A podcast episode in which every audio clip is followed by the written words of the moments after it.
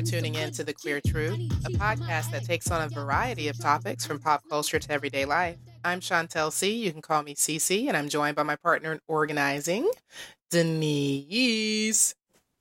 Hey, Velvet Voice. How you doing? I'm doing well. How are you? Oh, snap. I'm having a girl six flashback. so we're going to get right to it because we got a lot to talk about. Okay, so obviously the big pop news of the week that had the interwebs shooketh is Cardi B with titties out on the Instagram, but she knows better. So she didn't let you see the TTs she had the camera above the TTs, but the TTs were out. In an announcement in beautiful red hair and full face, Cardi Full face. full face. Cardi B announced that her and Offset were done. No, she did not get aggressive. No, she did not talk negatively about him. She said they have love for each other. He's the father of her child. She'll always have love for him. He's one of her closest friends. She'll go to him for business advice, to talk about her music. They're great partners in music, but they've fallen out of love and it is definitely over. It's going to take some time to get that divorce, but hey, it's happening. And the internet was like, What? Is this a joke? Cardi, say it ain't so. No, it is not a joke. Because what happened next was, as the interwebs do, they brought receipts and one of those was done wrongly, not cute, but uh, someone who had fallen out with a what 19, 20 year old rapper named Cuban Doll. Offset has a type. Posted a screenshot of Offset organizing a threesome between Cuban Doll and Summer Bunny. Why? I don't know. Cuban Doll has just we're recording on a Friday morning. Cuban Doll has just come out to say that she was not in New Orleans, aka New Orleans, as it shows in the screenshot. So leave her alone. The rest of us say, we don't care if you were in New Orleans. That just mean a location. You doing that technicality thing right now. Did you or did you not have relations with Offset? Summer Bunny over here trying to milk hello 15 seconds of fame, doing an interview with TMZ, nobody knows why, where she cries crocodile tears talking about she didn't know Cardi B and Offset were serious like that. She didn't know their marriage was serious. She said specifically, I did not know their marriage was serious. And everybody was like, I mean, Kev on stage had a great uh had a great little clip making fun of those words. So, I mean, all I can say is good riddance. I've been wanting her to get rid of him. I didn't want her to get married to him. Hey, y'all won. Y'all won. As Offset said, y'all won. No, Negro, you the one out in these streets at, acting like you don't have a relationship. I predict that we are about to see a Ciara type glow up. It's With about to get very real. Yeah, but I hmm. mean, I don't feel like that's the tone Cardi set in that in that clip where she No, it. no, no, no, no. But that wasn't the tone that Ciara set. All the acrimony came from outside. Sure, they had a little um, custody squabble, some visitation squabble, whatever. But Ciara never hit the streets talking nonsense. It was really just about, you know, the fan, uh, the stands of, of Future talking nonsense to Ciara. That's all it was. Mm-hmm. And I mean, a lot of women. This is what I really wanted to talk about. I don't care about their breakup. I'm glad they're they're done.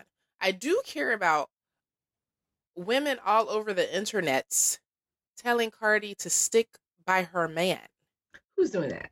Who it was that? all up in the comments. Thousands and thousands of comments. People even going on their own profiles to talk about no matter what, you stick by your man. You stay with him through his struggle. You just he, he just need a solid woman. Um, Cardi is a millionaire. She does not need offset. She just bought her mama a big house. She can Mhm. take care of her child. She is on her career grind. This is like her peak time. She has to utilize this time. She can't be wasting Mhm. time trying to hold offset down. Oh yeah, and he's about to come out with a solo album too. We'll see how that goes. Offset is not the member of Migos that needs a solo album. Let me just say that. Oops, oops. I don't even know which Migos. Not. no, you don't. We Now, gone through I, this. I do. I We- do. no, no. remember when I thought Migos was a person? Yes. Remember that? yes. So let's just. I do now know which Migos he is. I will say. I know. I know what he is. But yeah, I mean, like this, like you know, the, this messing up your whole life and then throwing blame on quote unquote haters when you're like Johnny on the spot event coordinating threesomes. Right. I mean, we've got receipts offset. Like the bigger thing to do would have been to say, I messed up. I messed up a good thing. I hope that one day, you know, she'll be able to forgive me. I mean, something. But to be like, Right. y'all won? What are you even talking about? No one, We're getting you did this. we're getting a glimpse of the emotional obtuseness she was dealing with within this relationship. I'm just hoping she on to something bigger and better. But I think, you know, kids sometimes have a, a way of of making people be like, ah, I don't have any time for any BS anymore. And I believe that's what happened because the very next picture she posted on her Instagram was the very first picture that we got to see of Culture, her daughter. So, Mm. you know, she's like moving on, focusing on happy things.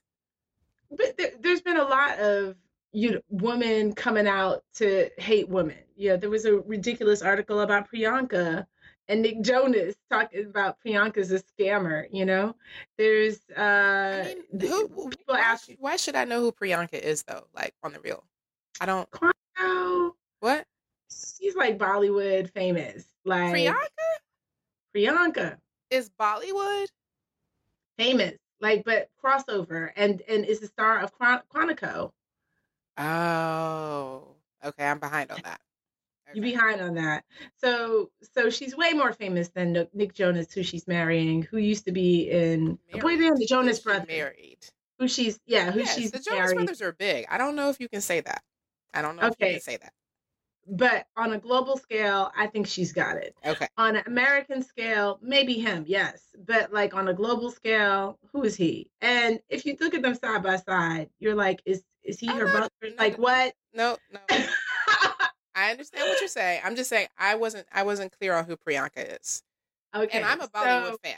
But Okay, okay. So basically, um, someone wrote an article in The Cut calling her a scammer mhm. For tricking the 10 year, her junior, uh, jo- uh, Jonas brother, Noah. What's his name? Nick. Yeah. Uh. Uh-huh. I'm sorry. Into marrying her. And it was just absolutely comedy writing. Okay. First and of all, it- they're both millionaires. So Yes. I don't know why she would need to scam anybody. I mean, their joint worth is something like 53 million. So let's let let's let's settle down, people.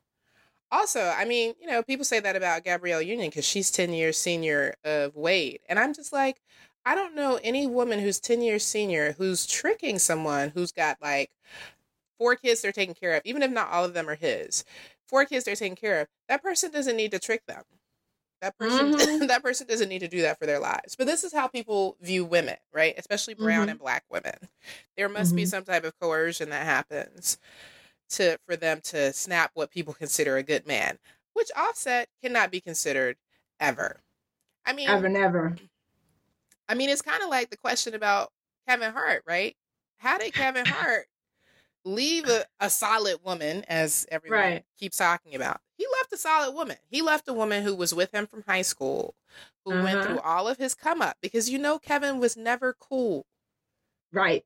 He Right. was never a cool guy. You know that. Like he makes fun of himself, but it's really clear, right? He didn't even Mm. kind of get cool until he like discovered working out. And now he Mhm. got a few muscles. You know what I'm saying? And so he left a solid woman for another woman and then claims this woman is the love of his life and cheats on her. Mm-hmm. Y'all won. Y'all won. and now and now he's you know he was invited to host the oscars and people are like oh i can't believe he's hosting with his homophobic comments yes he made homophobic comments those are not new revelations why are you bringing up those now he made a whole film with will ferrell about homophobia basically but in none of those articles did they talk about the fact that he said that black women can take a punch. Like dark skinned black women know how to take a punch. That's what He also said dark skinned black women don't have good credit. Uh, Right. Light skinned women have better credit. Like it's everything Yeah, about his personal life, moving from a dark skinned black woman hmm to a I don't know, does she identify as black? I'm pretty sure she does. To a, a light skinned She black. She's Trinidadian. Mhm. I know she's I know what she is. I said she identify. She Creole. That's what I'm saying. Does she identify as black? I didn't mince Uh, words. You think mm. I'm not informed. I'm not you. I know what she is. So, moving on. So, the First Lady Forever, Michelle Obama, is making her rounds. Her book has already sold 1.6 million copies in just a week. it's a mess. A week, this book A mess. Becoming has been out, her memoirs, and she's just, hey, she is in it to win it. People are It's the Harry Potter of memoirs. It's the Harry. She could come out with a part two. like it's she the J.K. Rowling of memoirs. What's going on? Oh my goodness. And it's amazing. And warming up in New York, she, when I say warming up, I'm saying she was practicing her tea ceremony. And in New York, she gave us just a little bit of tea where she said, where she was talking about Sheryl Sandberg's lean in strategy, a book that I heavily criticize. I won't bother today. And she said, quote, that whole so you can have it all. Nope, not at the same time. That's a lie. And it's not always enough to lean in because that shit doesn't work all the time. End quote. She did apologize for swearing. She said she forgot for a moment where she was. But that's that's how I mean that's that's just being real. The shit doesn't work. And I love that Michelle Obama said it with such clarity. Like I have to wonder why she even apologized because I doubt anybody in that room was g- gasping. This was a grown folk event. So she moved on to her event in London. Everybody who listens to us regularly will know that I'm still salty about the fact that I did not get tickets to the event held at the South Bank Center. Um, I told you you should have pulled it inside man. she wasn't ready. You wasn't ready. Okay, go ahead. but on, you know, Monday, December 3rd in London, she is in conversation with someone who is less interesting than her, Chimamanda Adichie, also an Stop author. Stop it. Well, and she was really talking to her crowd, right? She, who probably wasn't there because they didn't do right with tickets. But she was explaining like the problems of imposter syndrome even after being first lady of the United States Mm. and how it doesn't go away. And that's when she said, I am now ready for the master tea ceremony. I'm serving it piping hot. She said she has been everywhere. This is her talking about why self doubt is is something that we as women and we as black women need to move move through because she's been everywhere. She says she has been at every powerful table that you can think of, nonprofits, foundations, corporations, corporate boards, G summits, and at the UN. She said none of people smart. She said it like that. They are not that smart. That is what the first lady had to say about all these people who run in the world. She said, Don't feel like an imposter because these people are not that smart. She also It's- said, I'm sorry, all about access. It's all about access. it's all about access. And I can tell you, I might not have been as high up as she has, but even just in my little bits and here's and there's with corporates and in Congress, she's right. You talk to those people and you ask yourself, what have you done wrong? Why are you making eight figures and I'm making two? Right. Right. Exactly. She was also really honest about um, how she, uh, certain aspects of her husband's presidency. She said she never expected for him to be the first black president. She certainly didn't think he could be with his name Barack Hussein, Hussein Obama. And she was like, you know, I'm going to support you. I'm be the good wife. And then we can move on. And then oops, he won. So she was forced to eat her words, but she also said, you know, it was it was wrong. It was a mistake to think that you could change history or, you know, bring introduce a huge cultural shift with one presidency. It's not possible. And the last Mm. little bit that was I thought very cute because she was criticized heavily on their first visit when she and uh, former President Barack Obama visited uh, London the first time at Buckingham Palace. You know, she touched the Queen, and it was a huge faux pas, and everyone talked about it on the news and made fun of her. You know, to show oh how uncultured. Everybody knows that you can't touch the Queen. I won't talk about what 45 did when he visited the Queen earlier this year. Um, and so when they were invited back in 2016 to Windsor Castle, she was very nervous, worried about protocol, you know, where to sit and where not to sit. And the Queen picked her up and she was trying to get in and think about all the protocol. And the Queen was like, Can you just get in and sit wherever? I'm not worried about this protocol. Protocol is rubbish. And I was like, This woman has been vindicated after all that criticism when she touched the Queen. The Queen told her, Just sit down. We ain't got all day.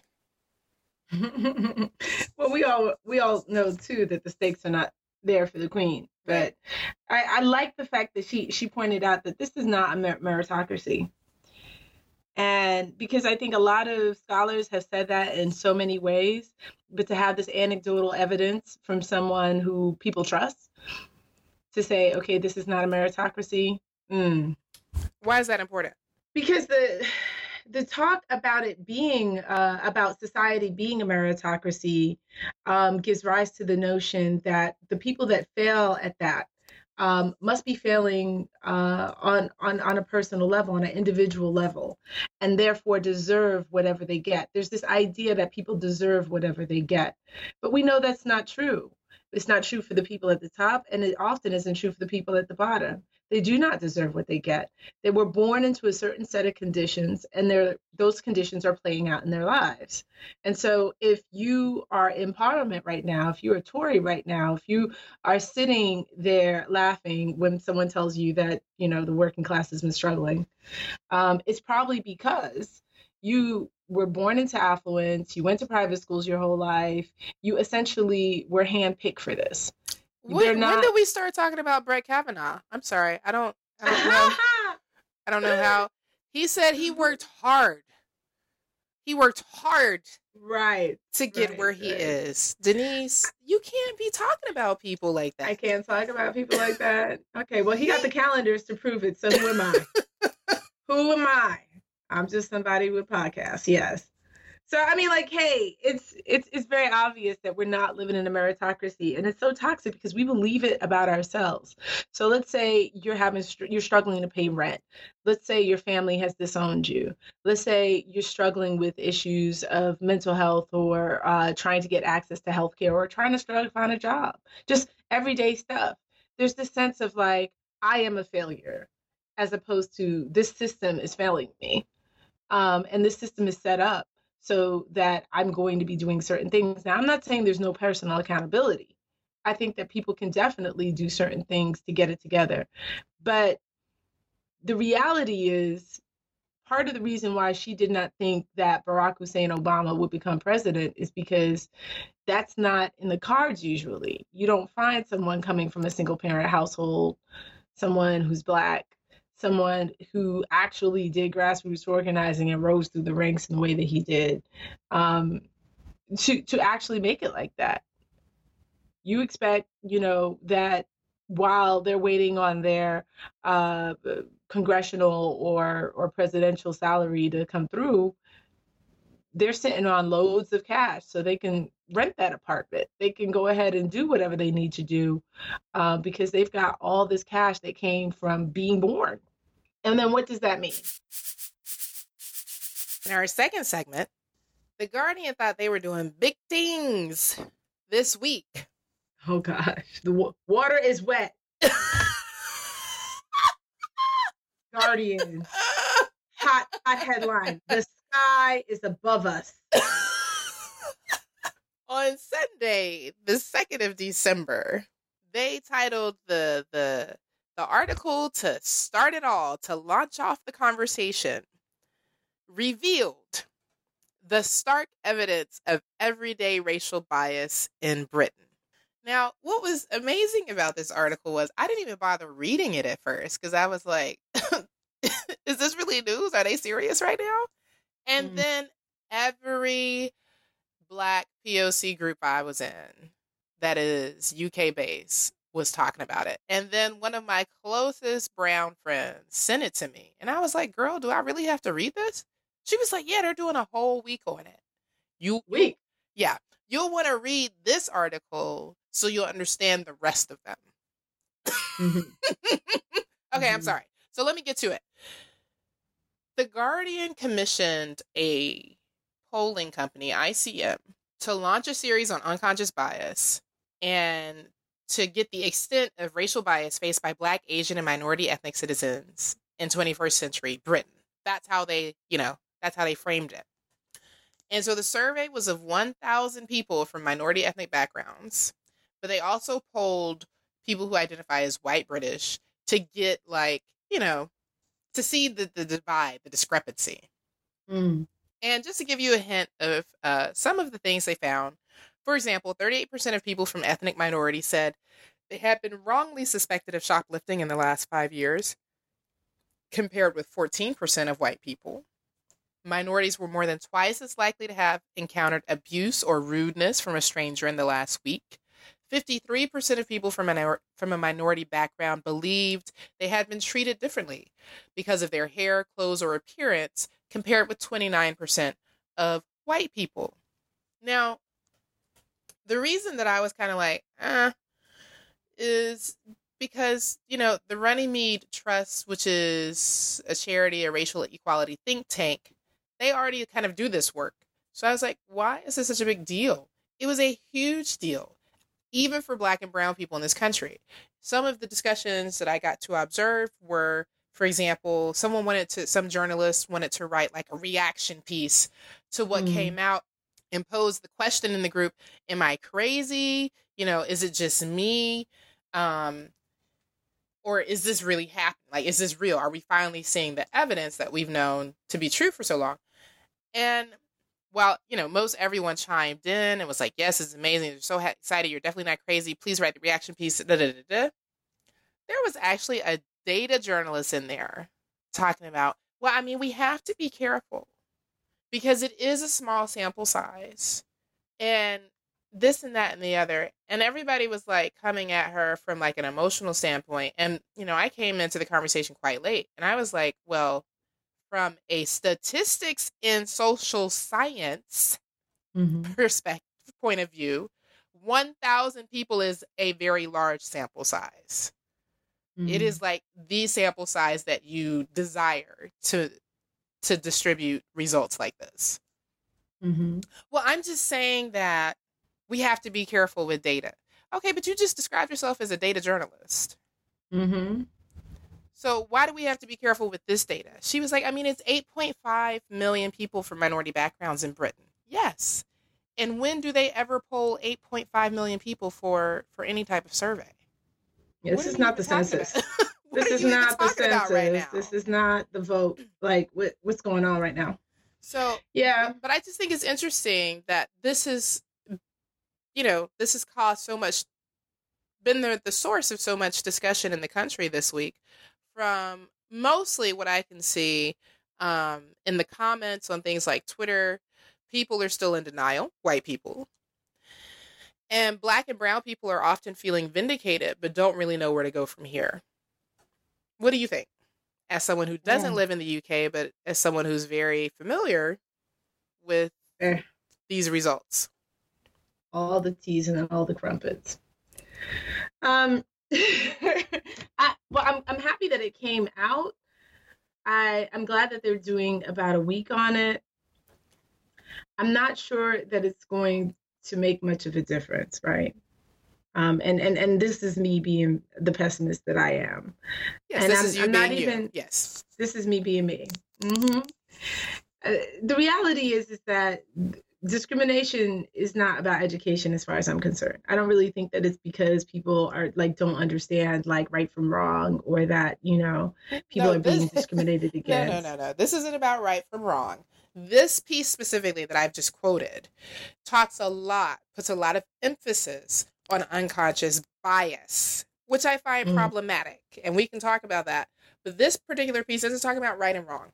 It's talking about unconscious bias and its negative effects on minority people or people who come from minority backgrounds in Britain. And then they went on, you know, they discussed it as far as hiring throughout the week, right? They've discussed uh, getting an apartment, right? Finding housing as a black and brown person. Um, they've looked at mm, certain professions like police, military, judicial system, and so forth. That's the types of things we're talking about. They have not Mhm. talked about anyone being right or anyone being Mhm. wrong. They're just talking about outcomes. Like Right. this is what's happening. Right. So so there's something in the, the the term unconscious bias that I don't like, and it's the presumption of innocence. It, and and and there's something about that that I really despise because most people that have unconscious bias, when you get to talking about them about their social views, political views, whatever, you find that that bias is not unconscious. Right. But, They those, but have- those are two different things, right? And that's mm-hmm. okay. they I mean, I'm not trying to you get in your feelings, that's fine. But those are two different things. That's my issue with this article because it's it's saying that a lot of these things are unconscious bias. But assuming that a black or brown person is shoplifting is not unconscious bias. Hmm right? And even if it, even if you like go to project implicit which is where this comes from the implicit association test that's not what they're talking about. They're talking about like tests that you give people where they decide where they're going to sit in a split second it's those Mm. types of things. That's where you get really honest and we all have that type of bias right? We all have that bias that we want to sit next to someone that looks like us that feels more familiar. That's that's unconscious bias. Unconscious bias is not hiring white dudes because you assume that they're smarter. Hmm that's a very real and conscious bias. Exactly, exactly. Yeah. So I mean, I I know especially in in Europe, there's definitely this. There's something about publications finally saying, "Oh, guess what? We do not have a racial utopia," because that's what you, Europe sells itself yeah as a racial utopia. yeah So the us is where level- racism happens The U.S. is where racism happens, and the U.S. is used as a spa- scapegoat. Right? every time every single time and so it's, it's this kind of uh, racial uh, whipping post for a lot of people uh, in europe uh, to deflect from their own complicity in racism.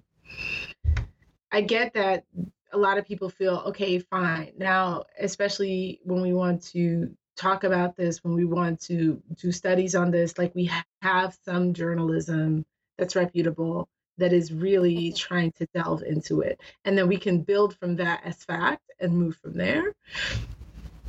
I get why they feel in some way vindicated by this. where do we go I from just- here? Why is it useful? So we have something in black and white. That's always useful right? We have some numbers. Um, it's hard to write over a thousand uh, survey participants off as overly sensitive but some people have done that already. Already they will. They will they've already done that. Mhm. um, so what's the next step i mean the guardian can't just be like oh we're big and bad. We published this. We've done our part right? Like man i they still haven't rehoused grenfell victims right? Like so i i don't know if um a guardian piece about implicit bias unconscious bias i'm sorry um is going to really help because there's some real acts of racism that are being carried out in the uk right now on a on a systemic level on on a top down level that need to be confronted and they're still not going to be confronted. You know nigel farage still has a mouthpiece right? Well Like, nigel he- has actually left the party this week. I don't know if you read the news but i did read the news. Nigel has left. Of all the people to mention in this week, Mhm. he's tired of the anti Muslim focus and says that it is not doing UKIP any favors. That is not what UKIP is about. He doesn't recognize the party anymore. He's left. he's he's trying to pivot his brand and he's trying to abdicate responsibility and they will let him because Of whiteness course. equates innocence and that's what they're going to do they're going to let nigel you know keep his bag and his you know Of course.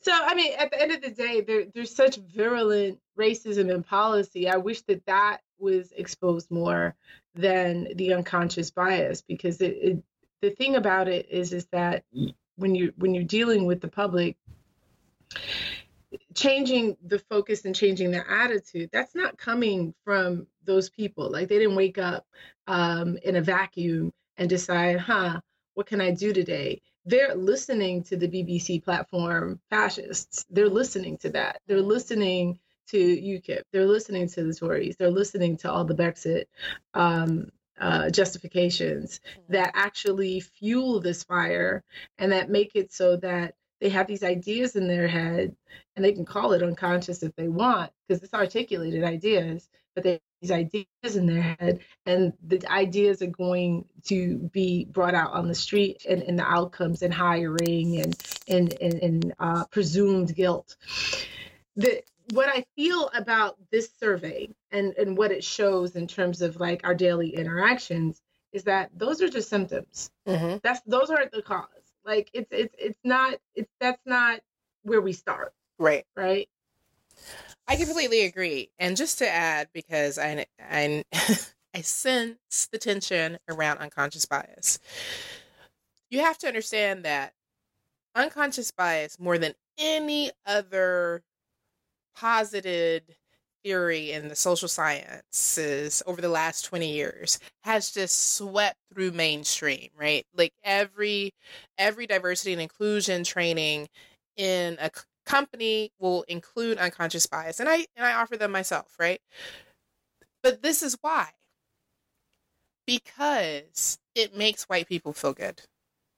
Mm-hmm. because it it is across the board. Everybody has unconscious bias and so when we talk like that it takes the feelings of white guilt away Yeah, well, it's a, it's a way of negotiating white fragility in any kind of conversation about race, right? Like, so you you need to be very careful of the white people's feelings. We need to centralize them. We need to make sure they're okay, and we need to also deracialize it, right? Like, because Right. this is just a human things that Right. humans do. this is what Right. humans do and no one is at fault no one is to blame and there's no need for accountability and finally what it is our last segment denise tell me what are you excited about what are you looking forward to Ooh, that's my little Richard voice, you. what am I? Shut up. Shut up. Oh, what am I excited about? Looking forward to? I'm excited th- for the first time um, in the three years that I've been organizing uh, Black people in Vienna. We are having a holiday party. Yay! What is taking you so long, Grinch? I know, I know, I know, because you know it's all me, you know. So it's a holiday party, and we're doing it um, in coordination with Afro Rainbow Association, Mhm. which is a LGBTQ organization for Africans in Vienna. So, you know, those two black organizations coming together for a holiday party. I'm super excited about December 15th at the Rosa Lila Villa. I'm so excited. So that's dope.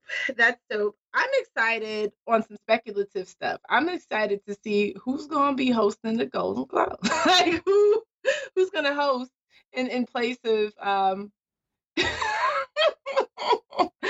of Mr. Black Leprechaun. Who's going to Okay, host? so that wasn't the Golden Globes, first of all. That was the Oh, I mean the the Oscars. I'm sorry. I misspoke. Now, come on.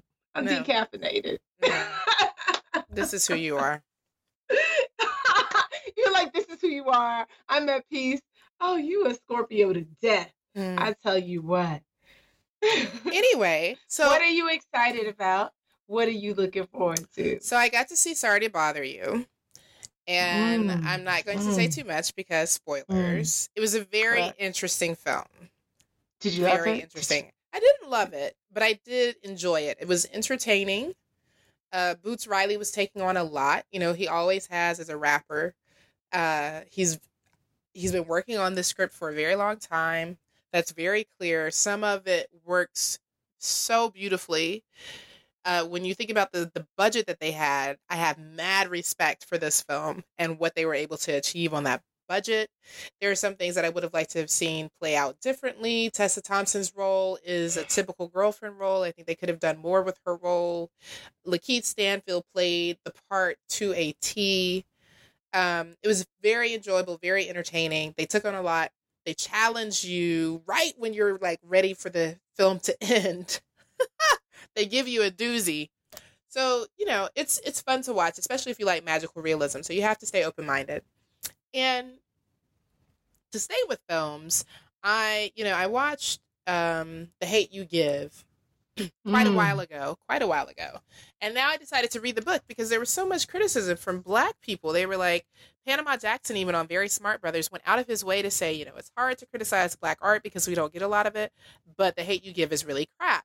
And a lot of people complained about um, our lead being light skinned, but in the book, because everyone said she's described in the book as dark skinned. That's not true. Mm. That's not true. She is described as caramel which is not mm. dark skin. Caramel mm-hmm. is not mm-hmm. dark skin. And a lot of people were really caught up with that and felt like it was another example of Hollywood and colorism.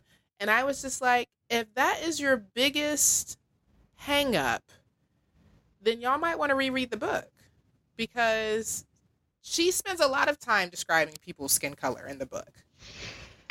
And there are some people who are clearly described as dark skin, and Star ain't one of them. Also, there are some other things that I understood why people were upset about. I won't, won't give away too much. But all in all, I'm kind of like, I actually enjoyed the movie more. Mm. The book is great. It's easy to read. It's, you know, it's written in very uh, straightforward language. But, uh, Jeez, young adult. But nah, I'm like, I don't agree with the black critics this time. The movie was good. So that makes me The happy. movie was good. The movie was the good. Movie was good. Yeah, I'm excited about it. And I hope that it gets some well deserved attention.